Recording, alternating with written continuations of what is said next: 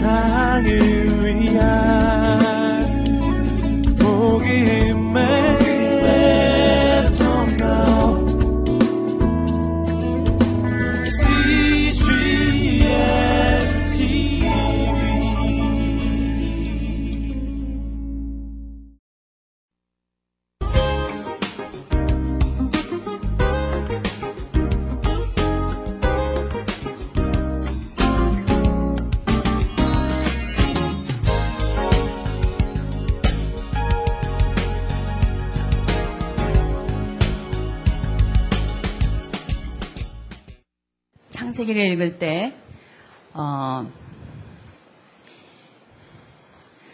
누가 하나님 나라의 후사인가가 주제여야 돼요.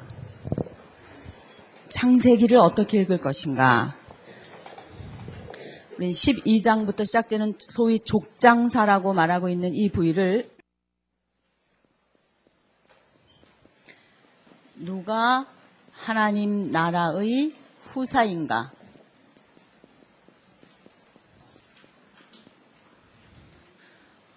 후사는 뭐예요? 대를 이어가는 사람인가? 누가 하나님 나라의 기업을 얻을 자인가? 누가 하나님 나라의 후손인가? 누가 하나님 나라의 백성인가? 이런 말입니다. 이것이 창세기 12장부터 히브리 민족의 역사인 12장부터 50장까지의 관점이어야 된다는 것입니다. 이렇게 봐야지 창세기를 읽을 수 있어요. 우리가 아는 대로 누가 하나님 나라의 후사였습니까? 아브라함이 누구를 낳고 이삭, 그 다음에 야곱, 야곱 다음에 야곱의 몇 아들, 열두 아들. 그래서 창세기에서는 하나님 나라의 후사가 야곱이라고 하는 이름으로 명명돼요. 그 야곱 다른 어, 별명이 뭐예요? 이스라엘. 그래서 후손 만들기의 결정체로 나타나는 이름이 뭐예요? 이스라엘이라는 것입니다. 그 선을 만들어 놔야 되죠. 12장부터 50장까지가 가는 길을. 그러면서도 읽을 때 어떤 절차를 거쳐서 하나님의 나라 백성이 이, 그, 어, 이 하나님 나라로 들어오게 되는가의 원리를 찾아내야 돼요. 아브라함의 역사 속에서도 그걸 찾아야 되고, 이삭의 역사 속에서도 그걸 찾아야 되고, 이렇게. 우선 족장사를, 어, 아브라함, 이삭, 야곱의 이야기를 하기 전에 우선 오해를 좀 씻었으면 좋을 게 있어요. 그게 뭐냐면 우리가 아브라함 그러면은 이렇게 어, 그 세계 역사하고 잘 연결을 못 시키는 거예요. 그냥 이렇게 성경에만 있는 어떤 위대한 인물 이렇게만 생각해요. 그러니까 홍길동 그러면은 실제 인물은 아니잖아요. 예? 그러니까 홍길동 그러면은 이렇게 있는 어떤 그, 그 이미지처럼 아브라함 그래도 그냥 이렇게 두리뭉실하게 성경에 나오는 위대한 인물 정도로 생각하지 그것을 우리가 지금까지 창조부터 쭉 공부해온 역사에 잘 연결을 못 시키는데 그거부터 해야 돼요. 아브라함이 밑도 끝도 없이 그냥 이렇게 어디서부터 나온 사람이라고 생각하면 안 되죠. 자, 우리는 조금 공부했기 때문에 지도 속에서 아브라함이 어 느 쯤에 있었던 사람인지 우리가 알고 있습니다. 우선 어, 어, 문명으로 치면 어느 문명이에요? 이집트 문명이에요? 메소포타미아 문명이에요? 예, 메소포타미아 문명 속에서도 어, 갈대아 우루라고 그랬습니다. 그러니까 우루라고 하는 지역은 당시 수메르 문명의 최고치의 문화를 자랑하고 있었을 때인 우루 남무 시대, 그러니까 수메르 약 3기 정도 되는 시대 때가 세계 역사 속에서 많은 자료와 문헌들을 남기고 있는 때입니다. 그러니까 이때는 어, 그 여러분 함무라비 법전 아시죠? 예, 그 함무라비 법전이 이 문화권 속에서 있었던 그 거예요. 그리고 어, 한, 그, 그 당시에 발견된 그런 토판, 그러니까 흙으로 구워가지고 나온 그 자료, 그 문서들이거든요. 그걸 토판이라 그러는데, 마리 토판이라든지 이런 토판들인데, 그런 데서, 어, 좋은 그런 그, 어, 고고학적인 자료들이 많이 나타납니다. 그런데 거기에 자료들을 보면은 당시는요, 그러니까 아브라함이 살던 때의 문화를 제가 얘기해 드리는 거예요. 그러니까 공중에 띄워놓으면 안 돼요, 아브라함을. 아브라함도 발에 신발 신고 땅 디디고 살면서 우리와 같은 문화를 즐기면서 살았던 사람이라는 걸 알아야 돼요, 우선. 아브라함이 어디로부터의 에, 그 이동인가를 알아야 되거든요. 아브라함이 살던 갈대아 우르라고 하는 곳이 어느 곳인지를 알아야지 그냥 막연히 생각하면 안 되니까. 근데 그 당시는요, 야금술이라든지, 그러니까 금 만드는 거 있잖아요. 야금술이라든지 또는 자기 만드는 거 또는 그것뿐만 아니라 문서 같은 것들이 많이 어, 어, 교, 교류됐던 시, 시, 때예요. 학교도 있었고요. 많은 저술 활동이 있었던 걸 알 수 있어요. 학교도 어느 정도냐면 음악 학교가 있었던 흔적이 있어요. 악보 같은 거가 그려져 있는 그런 어, 자료들도 많이 있어요. 그러니까 어, 저술들 그러니까 하무라비 법전이 법전이잖아요. 문서로 다 되어 있는 정도니까 그 정도의 법전이 있었을 정도의 문화라고 하는 것은 대단한 한 사회를 이뤘을 거예요. 우리랑 조금 과학적으로 뒤, 비교해서 뒤떨어졌다고 볼 수는 있겠지만 그 안에 들어있는 내용들은 우리와 다를 것이 없는 그런 문화를 누리고 있었던 때가 이 이때예요. 그러니까 BC 약 2166년쯤으로 잡아요. 뭐 학자들이 다, 다 다르게 이야기합니다만 22세기쯤 되는 거죠. 2166년 쯤. 22세기 초쯤으로 아브라함 때를 잡아요. 근데 이, 이때 그 어, 아브라함이 살았다고 하는 것은 당시 소위 세상 문화 속에 얼마든지 많은 것들을 누리면서 살 수 있었던 그런 사람이라는 거죠. 아브라함이. 네, 그런 상황 속에서 아브라함은 누구의 음성을 듣는 거죠? 하나님의 음성을 듣는 거예요. 그래서 아브라함이라고 하는 사람이 어떻게 하나님의 음성을 듣고 내가 내게 지시할 땅으로 가라 라고 했을 때그 어, 음성을 알아차릴 수 있었을까? 그게 참 여러분들도 의, 의문이지 않아요? 어, 우리가 그것을 알 수 있는 것은 아브라함 때를 족장 시대다 이렇게 말하는데 우리가 창출민수 사사망 쪽 했을 때 그 창 위에 붙여놨던 노란색 문서 있었죠. 욥기였죠. 저는 참 그 부분이 흥미로워요.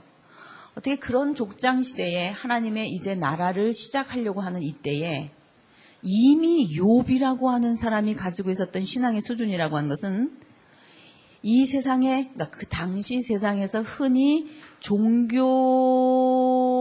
했을 때에 특징 지어줄 지을 수 있는 이 도덕 종교, 그러니까 인과응보의 종교입니다. 네가 잘못한 게 있으니까 벌을 받지. 그러니까 인과응보의 잣대로 요배 사건을 해석하려고 했던 당시의 석학들, 그 요배 친구들의 그 문화를 보면 그 당시 사람들이 어떤 생활을 할, 어떤 정도의 신앙생활을 하고 있었는가를 볼 수 있고 그 장면 속에 요배 신앙이라고 하는 것은 어, 이런 거를 전제합니다. 사람이 신앙이라는 것을 가질 때 대가를 바라지 않고도 출발할 수 있는가? 대가를 바라지 않는 신앙. 울타리로 둘러 쳐 주시고 잘 되게 해 주시고 복 받게 해 주시고 건강하게 해 주시고 농사 잘 되게 해 주시니까 하나님을 섬기지. 무슨 종교일까요, 이게? 대가를 바라는 종, 제가 그랬죠. 모든 종교의 출발은 우리로부터 출발하라 그런다면 누구 때문에 하는 거랬어요? 하나님에게 포커스가 맞춘 거예요? 나 복 받으려고 하는 거라 그랬어요. 모든 신앙의 출발 지점이 거기입니다. 거의 다. 그런데 그런 신앙을 전제로 하는 것을 얘기하고 있는 것들이 그런 것들이거든요. 참, 이 욥기는 깊어요. 대단한 깊이를 가지고 있는 책입니다. 시당의 전제를 가늠해 보자 하고 대드는 듯한 책이에요. 욥기가. 인간이 왜 신앙을 가지는가? 대가 때문이다. 대가성 신앙이라는 거죠. 경제의 신입니다. 신이 나에게 해주는 게 있으니까 신을 섬기고 신을 사랑하는 것이지. 대가를 바라지 않는다면 과연 인간이 거기에 자기를 걸 수 있는가? 대단한 전제입니다. 대단한 명제예요. 이 명제를 다루고 있는 책이 욥게요.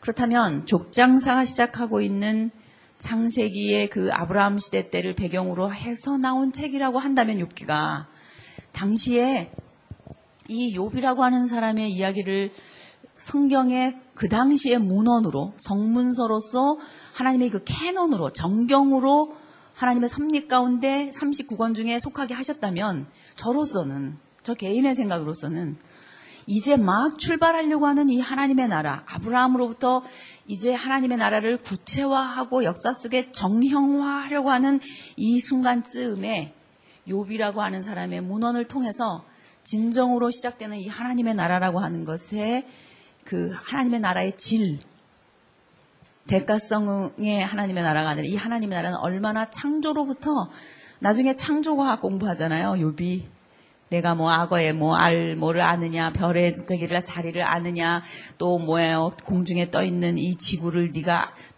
매달아 공중에 매달아 놓을 때 네가 있었느냐 그 완전히 창조과학 하잖아요. 완전히 창조부터 인간의 본질을 쫙 창세 창세기부터 창조면서 사상을 하는 것처럼 그런 이야기들로 결론 지어주면서 내가 내 몸 밖에서 하나님을 봅니다. 그 부활까지 창조부터 부활까지는 그 모든 내용들을 욥에서 다룬 걸 볼 때 아주 묘한 어, 그 조화를 이루지 않나 그런 생각을 해요. 하나님의 나라가 이제 이렇게 출발할 때 이제 그런 여러 가지 점으로 볼 때에 그리고 아브라함의 그 친척들이 있었던 바단 아람으로 나중에 리브가 찾으러 보내잖아요. 거기에 그 조상들이 있, 있는 곳에서 자식을 찾아오게 하거든요. 그건 무슨 말이겠어요?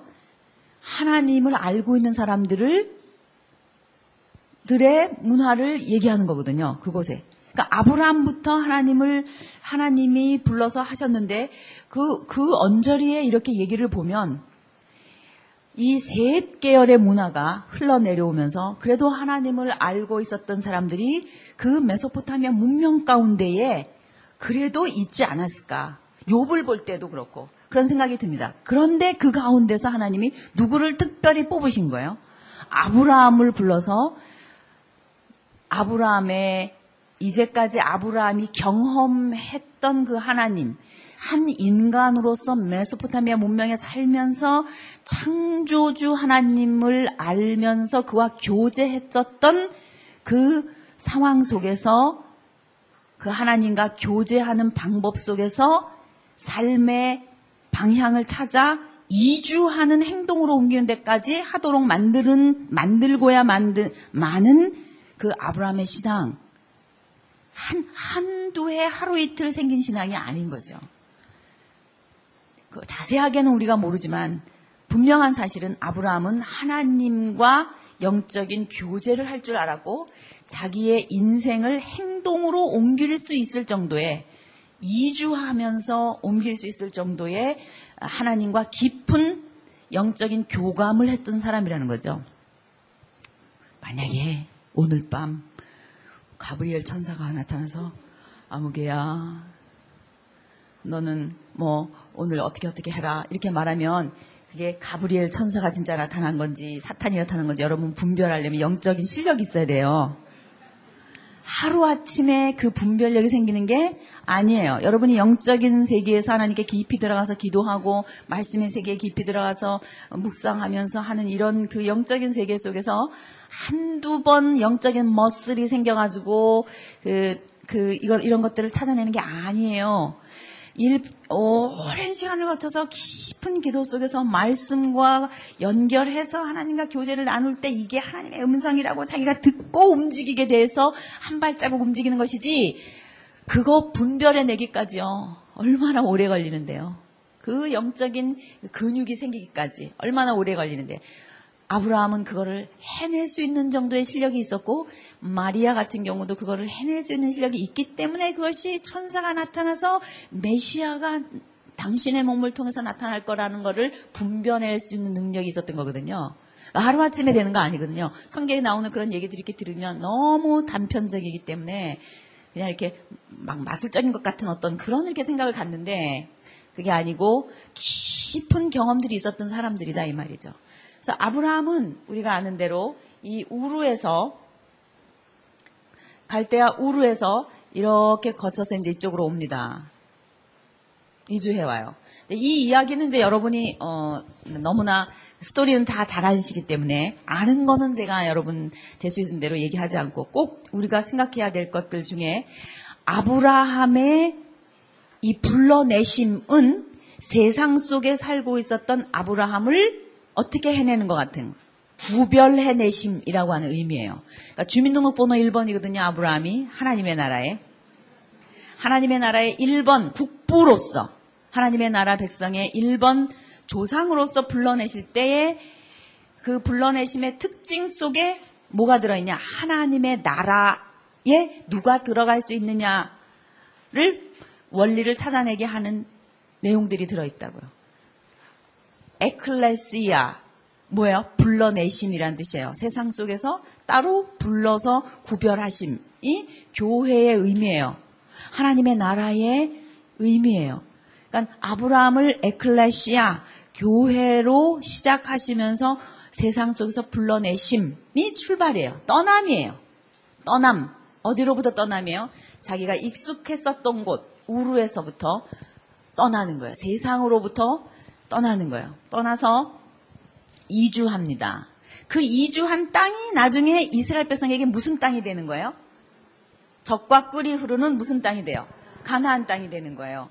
이제 여러분이 스테레오 타입으로 두 개의 스테레오를 놓으세요. 하나는 이 바벨론 지역 갈대아 우루에서 불러내셔서 가나안이라는 하나님의 땅으로 오게 하는 아브라함의 이동과 그다음 그 후손들이 커져서 국민 만들기 끝났었을 때에 에집트의 고센 지역에 몇백만 명의 백성이 됐을 때 공동체가 됐을 때 다시 이들을 어디로 불러내시는 거예요? 가나안 땅으로 불러내시는 거예요. 그러니까 메소포타미아 문명에 있었던 아브라함을 불러내셨던 그 땅, 그 후손이 번성했던 에집트에서 다시 불러내셔서 다시 오게 하는 땅이 똑같은 땅이다 이 말이죠. 그 땅이 무슨 땅이에요? 가나안 땅.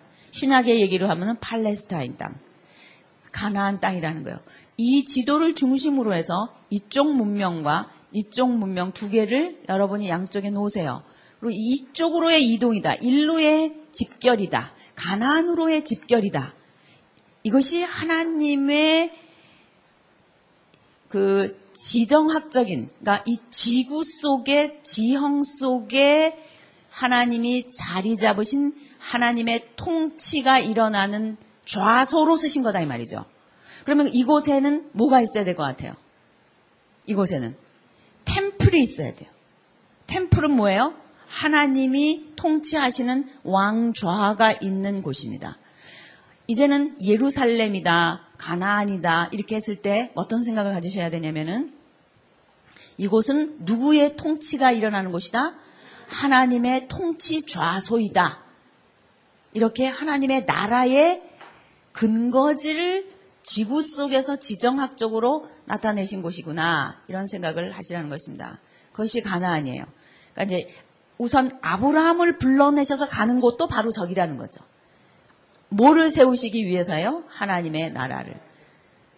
하나님의 하나님의 아브라함을 선택하셨어요. 그리고 아브라함이 그다음에 누구를 낳아요?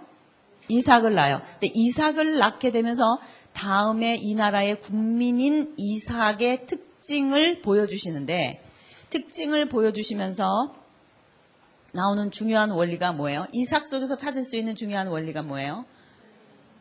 이삭은 어떤 아들이에요?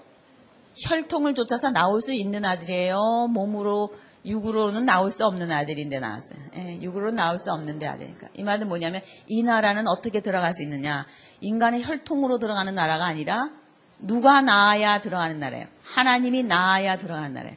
하나님이 나타, 거듭 나다라고 하는 중생이라고 하는 것은 거듭 나다, 나다라고 하는 때 쓰는 이 말은 남성의 출산 행위를 나타낼 때 쓰는 동사입니다. 그러니까 이제 이 나라에 들어가는 사람들은, 즉, 이 나라의 국민들은 뭐냐? 누군가 나아야 돼요. 변화되는 게 아닙니다. 옛날의 성품이 변화되는 게 아니에요. Born again 하는 거예요. 다시 태어나야 돼요. 다시 태어나는데 혈통을 쫓아서는 나올 수 없어요. 누구를 쫓아서만 나올 수 있어요? 하나님의 혈통을 쫓아서 하나님이 낳아야 돼요. 하나님의 출산 행위와 같은 아담의 계열을 쫓아서 나오는 자식이 아니에요. 넷째 아담이에요. 둘째 아담을 쫓아서 나와야 돼요. 나중에 바울은 바울 신학 자기가 이거를 정리하면서 그렇게 말했어요. 마지막 아담이다. 그러니까 아담을 쫓아서 나오는 혈통이 아니라 둘째 아담인 예수 그리스도를 쫓아서 나오는 혈통을 샘플로 보여주기 위해서 이 나라의 국민이 되기 위한 조건으로 이삭이라고 하는 사람이 나타난다는 거예요. 육으로는 날수 없는.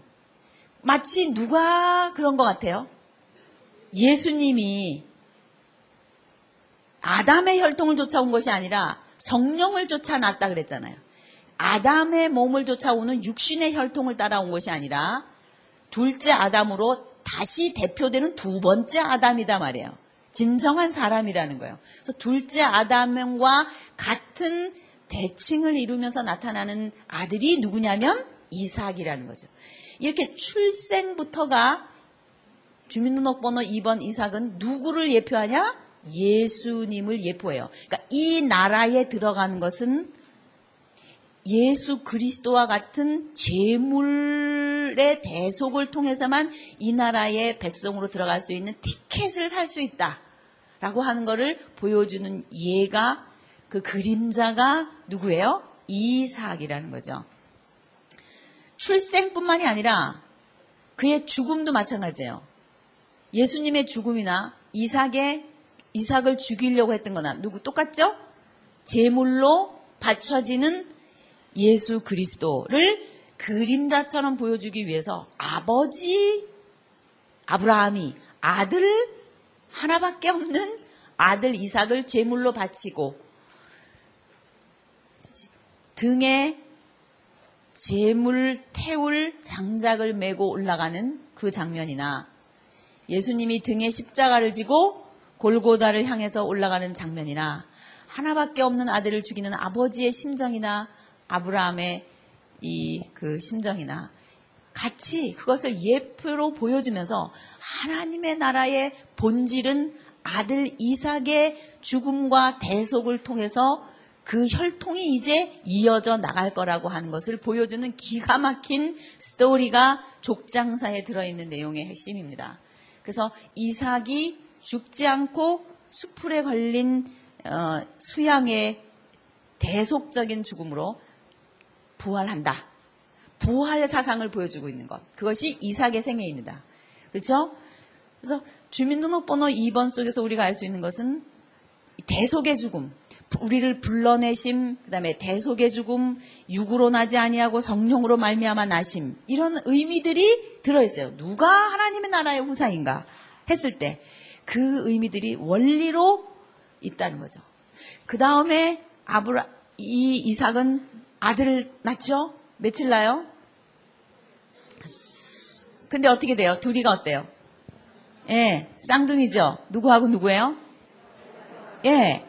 근데 이거를 읽어보면 너무 이상해요, 여기를. 도덕적으로 읽거나 하면 이상해요. 뭘 말할까요, 여기서는? 어떻게 읽어야 될까요? 하나님의 절대 주권을 읽는 거예요. 하나님을 떠난 사람은 그 누구도 하나님 앞에 자기의 행위나 자기의 선행을 주장할 수 있는 사람이 없어요. 하나님이 하시는 말씀이 뭐냐면 누군가 이 나라에 들어왔다면 누군가 다시 태어났다면 그 사람은 누구 때문이라는 거예요. 그 사람 때문이라는 거예요. 그 사람을 선택하신 하나님 때문이라는 거예요. 여러분들은 예정론이라는 것 때문에 많이 갈등하신 분들이 있을 것입니다. 특히 20대쯤에는 그것이 굉장한 주제로 나타나요. 왜 하나님이 누구는 선택하시고 누구는 선택하지 않으시는가 하고 선 예정론을 놓고 이렇게 뒤에 서서 예정론을 이렇게 바라봐요. 근데 성경에 나타나는 예정하셨다. 하나님이 나를 어, 세상 그, 그 창세전에 나를 선택하셨다라고 바울이 결국 말하는 것. 그리고 여러분들도 하나님이 나를 택하셨다라고 고백을 하는 것. 이렇게 말하는 그 고백하는 자리에 서서 보면요. 그 자리는 어떤 자리냐면 이런 자리예요. 내 과거를 쭉 돌이켜 보니까 내 과거를 쭉 돌이켜 보니까 이거는 절대로 내가 내 힘으로 하나님의 백성이 됐거나 하나님을 믿은 게 아니야. 되돌이켜 보니까 그래. 하고 고백적으로 나온 말들이에요. 여러분 안 그래요? 단 여러분 중에 한 사람이라도 내가 하나님을 믿게 된 것은 내가 그래도 꽤 괜찮아서 하나님을 믿게 됐어. 그렇게 생각하는 사람 한번 손 들어보세요. 다 웃으셔요. 왜 그런 줄 알아요? 단 한 명도 그렇게 생각하지 않는다는 거예요. 즉, 예정이라는 용어는 구원받은 하나님의 사람들이 고백적으로 터트리는 말이에요. 뒤돌아보니 하나님이 나를 선택하셔서 여기까지 왔어. 하고 그 사람들이 하는 말이 예정이에요. 그 사람들이 말할 수 있는 게 하나님이 나를 절대적으로 택해 주셨어. 이건 내가 한 일이 절대로 아니야. 그 사람이 고백하는 선택이라고 하는 용어를 논자를 붙여가지고 다른 사람이 바깥에서 보면 두드러기 나는 거예요. 누구는 택하고 누구는 안 택해? 하고 아규하자고 대들을 때 저쪽 위치에서 보면 그렇게 보이는 거예요. 근데 그 고백은 이제까지 온 신앙의 사람들이 자기를 되돌이켜 볼 때 하는 탄성처럼 나오는 고백인 거예요. 그게 뭐예요? 하나님 나를 어떻게 하셨다? 결국은 하나님이 나를 선택하신 거였어. 그렇게밖에는 말을 못하겠어. 그러는 거다 이 말이죠. 그거를 원리적으로 보여주는 부위가 여기에요. 큰 자가 작은 자를 섬긴다. 나는 하나님이 뭐라 그러죠? 큰 자를 더 먼저 선택했다. 작은 자를 내가 택했다. 이렇게 말씀하시잖아요. 이걸 뭘 말하느냐? 이 하나님의 나라에 들어오는 사람들은 그 이니셔티브가 사람에게 있는 게 아니라 누구에게 있다는 거예요. 하나님에게 있다. 그 누구도 자랑하지 마라. 은혜로 말미암은 것이지 그 사람의 행위로 말미암은 것이 아니다. 이거를 보여주는 게 에서와 야곱의 이야기예요. 하나님의 절대 주권을 얘기하고 있습니다. 얼마나 정확하게 얘기하고 있는지 몰라요. 그리고서는 야곱을 통해서 열두 아들이 이제 생기고 에집트로 요셉이 나타나고 에집트로 내려가는 거예요. 그런 거 하나하나를 여러분들이 읽으면서 하나님이 얼마나 언약하신 것, 한 번 아브라함하고 약속한 거를 철저하게 지켜나가시는가, 하나님의 언약의 신실하심에 잘 주목하면서 하나하나 이 어, 창세기 12장에서 50장까지의 역사를 읽어보시면 되는 거예요. 어려울 거 없겠죠? 창세기 끝. 이제는 쉬워요. 이제는 발동이 걸려서 엔진이 생겼기 때문에 그대로 가면 되잖아요. 하나님이 이 나라의 국민을 어떻게 만드시는가. 국민 만들기예요. 그렇죠? 국민 만들기의 끝 창세기 50장은 어디서 끝나요? 에집트에서. 그러면 에집트 생활이 시작되는 고센에서의 어, 아브라함의 후손들의 생활은 침묵으로 창세기와 출애굽기 사이에 나타나요. 몇 년 동안? 약 400년 동안, 430년 동안 침묵해요, 성경이. 그러니까 창세기와 출애굽기 사이는 한 장이지만 몇 년이 지나요? 400년의 두께를 전제하고 출애굽기를 열어야 된다는 거죠. 그래서 창답에 뭐예요? 출. 그러니까 어떤 의미에서 보면 창세기 하나 공부하는데 여기까지 걸린 거예요. 왜? 1장에서 11장까지가 어려웠던 거예요. 그래서 이제 12장부터는 창출민수 읽어 내려가면서 쉽게 갑시다. 자, 이제 출, 그러면 지도 속에서 어딘지 보이죠? 에집트예요. 에집트. 어, 출애굽기를 두 조각으로 나누라고 제가 처음에 말씀드렸는데, 어, 뭐하고 뭐라 그랬어요? 어디에서의 생활? 와, 시내산에, 그러니까 에집트에서 출발해서 시내산까지의 생활. 둘로 나누라 그랬죠. 출애굽기를 요리하는 방법이에요. 이렇게. 그러니까 전체가 어떻게 생겼는지 모르고 그냥 숲속에 들어가서 읽는 거하고 우선 출애굽기 읽기 전에 전체가 어떻게 생겼는지 프레임을 딱 만들어 놓고 내가 지금 어디부터 어디까지 어떻게 읽는다 하는 거하고 다르겠죠. 그러니까 출애굽기 맨 앞에 보면은 아기 낳는 얘기가 나와요. 왜 그럴까요? 국민 만들기니까 국민 만드는 거야. hen 아기 낳는 거예요. 어떻게 이렇게 아기를 잘 낳고 그러는지. 얼마나 하나님이 축복해 주셨는지 그런 얘기가 왜 나오겠어요? 뭐 만들기에 지금 국민 만들기에 얼마나 많이 만들었으면 몇백만 명이나 됐어요. 이렇게 많이 만들었어요. 아브라함의 시대 BC 22세기경을 역사 속에서 여러분이 접목시켜야 되는 것처럼 모세도 마찬가지예요. 모세도 홍길동처럼 생각하면 안 돼요. 그냥 신앙의 위인이라고만 생각하면 안 돼요. 모세 시대가 어느 때인가를 알아야 돼요. 여러분 이제 이 모세도 모세 시기도 여러 왕조가 있어요. 뭐 12왕 제 12왕조도 있고 뭐 12왕조 이후도 있고 여러 그 한 네 개의 큰 왕조로 나요. 식소스 왕조도 있고 이렇게 왕조들이 있는데 모세 때는 어, 그 툭모세 툭모세 일세라고 하는 사람을 아버지로 그다음에 아모스의 딸이라고 하는 사람을 어머니로 해서 태어난 하셉수트라고 하는 여자가 있었어요. 그 성경에 나오는 바로 왕의 딸이에요. 이 하셉수트라고 하는 여자는 역사 속에서 굉장한 정치가요. 여잔데 남자 같아요. 어떤 그림에는 수염까지 이렇게 만들어가지고 수염 남장을 하고 있는 그런 모습으로 자기를 어, 보여준 그런 그 정도의 여자예요.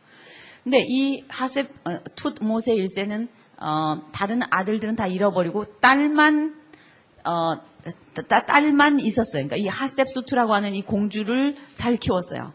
근데 이 하셉수투에게 어, 그러니까 이 그러니까 이 그 모세가 태어날 때쯤 했을 때 BC 한 15세경 1500년쯤 경에 어, 이 히브리 민족이 그 앞에는 이제 요셉을 통해서 내려와 가지고 이제 그, 그, 어, 이 히브리 민족이 꽤 대우를 받았잖아요. 그래서, 어, 그 국, 총리의 그, 그 후손으로서 그 안에서 꽤 살았는데 그 이후에 바로를, 그러니까 이 뭐 요셉을 알지 못하는 왕이 나타났다. 이런 것들이 왕조가 변한 거를 얘기하는 거예요. 그래서 근데 그 이후에 이 어, 이스라엘, 그러니까 히브리 민족은 이 민족을 요셉의 그, 그, 어, 공로를 모르는 다른 왕조가 들어와서 핍박하기 시작하면서 어떤 신세로 전락하냐면은 노예로, 노동력으로 전락하는 거예요. 그래서 노동력으로 전, 전락을 하면서 매- 그 나일강박조 아래 그, 그 람세스라든지 이런 큰 건축물 이런 것들을 짓는 현장에서 노동력을 으, 제공하는 정도로밖에는 안 되는 그 세팅으로 출애굽기가 열리는 거죠 지금. 근데 이제 그 그런 상황 속에서 모세는 누구인가? 제가 지금 말씀드린 그 어, 하셉수트라고 하는 그 바로의 딸. 성경은요, 툭 모세 1세도 바로, 2세도 바로, 아멘호텝 2세도 바로, 다 바로이기 때문에 그냥 잘 모르는데 그거를 역사 속에서 다 분석을 해보면은 그 달라요, 다. 근데 이 하셉수트라고 하는 이, 이, 이 공주가 바로 그 누구를 건져요? 모세를 건져요. 왜냐면은 단, 남, 남아 살해사, 남아 살해 정책이라고 하는 것은, 어, 구테타를 일으키지 못하게 하는 식민정입니다. 백성들을, 그러니까 다른 피정복 국가에 가가지고 그 백성들을 데리고 다 자기 나라로 가가지고 노동력으로 사용하거나 또는 지적인 그 노동력이라든지 또는 육체적인 노동력이든지 이런 것들을 쓰기 위해서 포로들을 잡아가기도 하지만 어떤 포로 정책은 어떤 식민 정책은 아이의 남자아이를 제거하는 거예요. 여자 노동력만 가지고 될 수 있으면은 어떻게 하는 거예요? 그, 그, 자기네 그 건축이라든지 이런 걸 할 때 쓰는 거예요. 그러니까 바로 이런 상태 속에 모세가 태어난 거죠. 그런데 우리 성경에 있는 대로 누가 구해낸 거예요? 하셉수트, 바로 왕의 딸이 이 모세를 건져냈어요. 그런데 이 바로 왕, 이 하셉수트는 나중에 그 아버지 툭모세 1세가 다른 여자와 결혼해서 난 툭모세 2세라는 그 아들이 또 있었어요. 에집트에서는 굉장히 가까운 그 혈, 그 친척끼리, 그, 그 패밀리끼리 결혼을 한 굉장히 많이 했거든요. 근데 이 툰모세 2세하고 하스투하고 결혼을 시켰어요. 그래서 나온 자식이 툰모세 3세예요. 이 툰모세 3세와 바, 어, 이 모세는 정적이 되는 거예요. 정적. 여러분 이제 모세 스토리를 보면은 전, 이렇게 싸움이 일어나죠. 히브리 사람하고 또 이 에집트 사람하고 싸울 때 모세가 누구 편을 들어요? 히브리 사람의 편을 그것이 모세를 그러니까 그것이 모세를 에집트 왕궁에서 쫓아내는 결과까지 돼요. 그 너무한 것 같지 않아요? 어떻게 보면 어떻게 그 백성 하나 죽였다 그래갖고 왕이 그 공, 그 왕자의 자리에 있는 사람이 그렇게 쫓겨나가지고 양치는 목동이 될 수 있을까? 그냥 흘러가는 전설 따라 삼천인가 보다. 어, 이렇게 그저 대충 생각하는데 그게 아니고 이 어, 어, 이 툭모세 3세는 이 모세가 정적, 정치적인 적인 거예요. 언제든지 구테타 세력으로 나타나기만 하면은 제거할 수 있는 근거가 되죠. 근데 그것이 하나의 중요한 실마리가 되는 거예요. 누구 편을 들었으니까?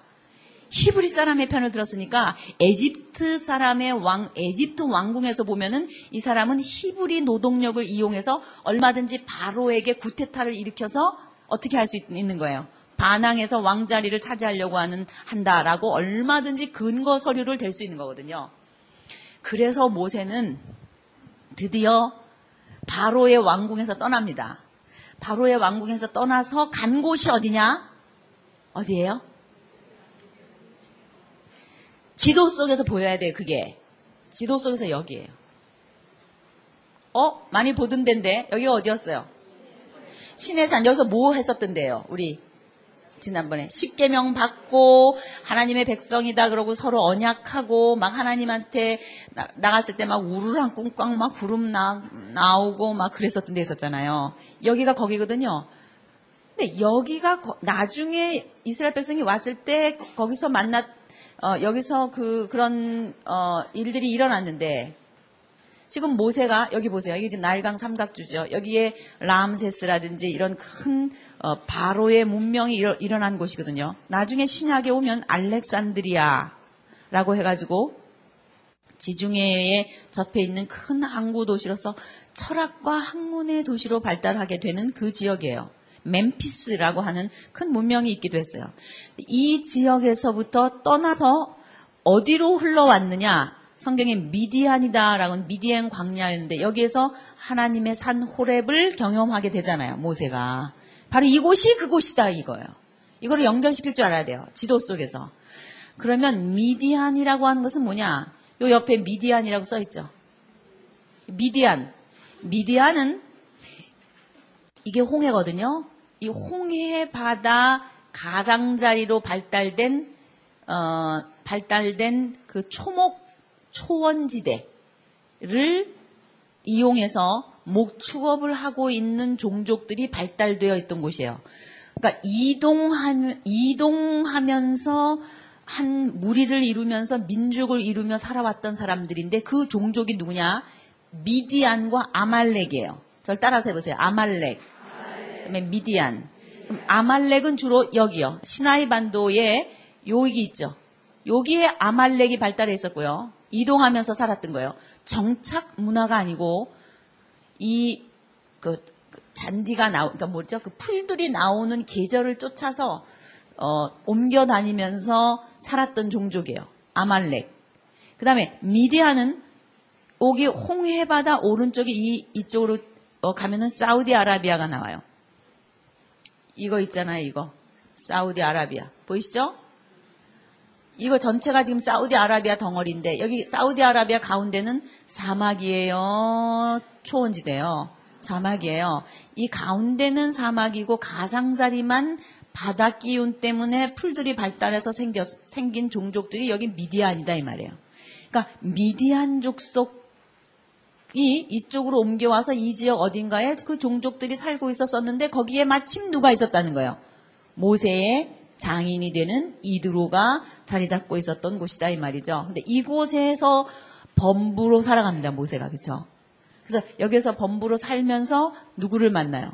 하나님을 만나요. 자, 이 순간부터 여러분 잘 기억하셔야 될 게 있어요. 뭐냐면 모세의 신 개념이에요.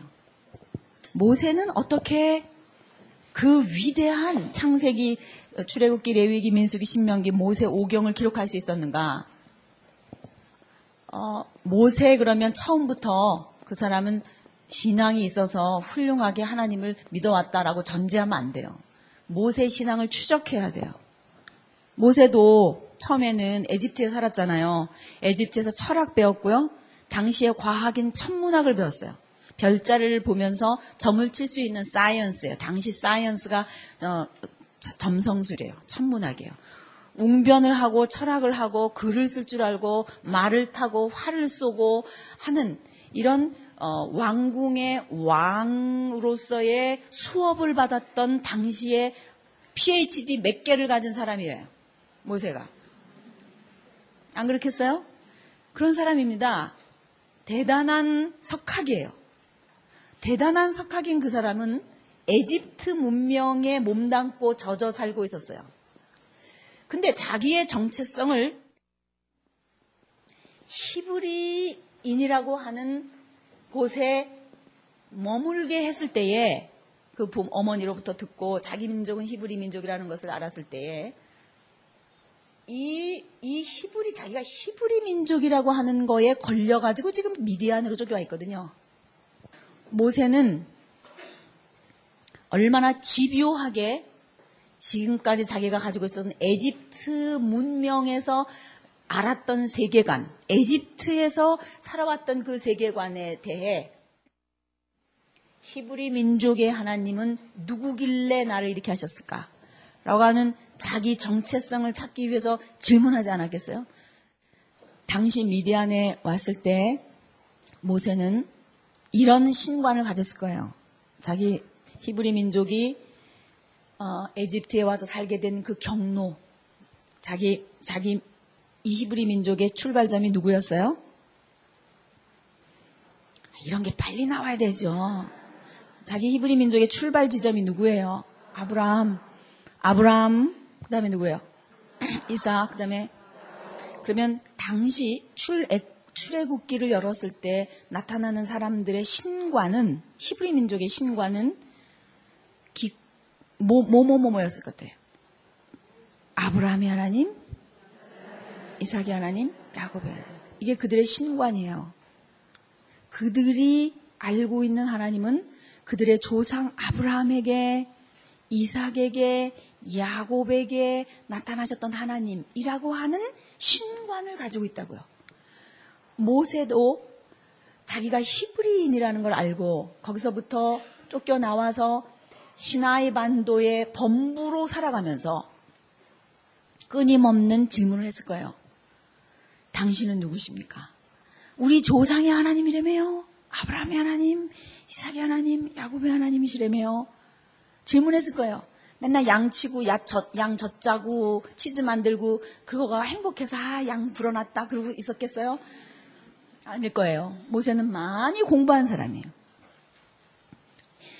인생을 관조할 줄 알고 인생이 뭔지를 물어볼 줄 아는 오늘 우리도 마찬가지예요. 그냥 이렇게만 사는 게 아니라 정말 사는 게 뭔지 어떻게 살아야 잘 사는 건지 생각하는 것처럼 모세가 그 질문을 끊임없이 했을 거예요. 양을 치면서.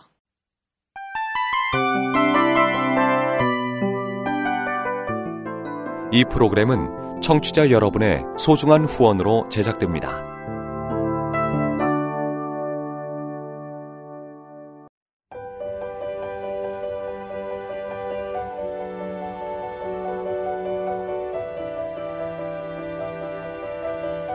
세상에는 수많은 교회들이 있지만 더 깊이 있는 말씀 강해를 찾기 위해 크기로만 교회를 선정하지 않습니다. 보다 좋은 영적 콘텐츠를 더 많이 나누기 위해 방송비를 받지 않습니다. 1년 365일 복음만 전하고 싶어서 우리는 광고를 하지 않습니다. 온누리의 복음을 땅끝까지 CGN TV와 함께 땅끝 성교사가 되주세요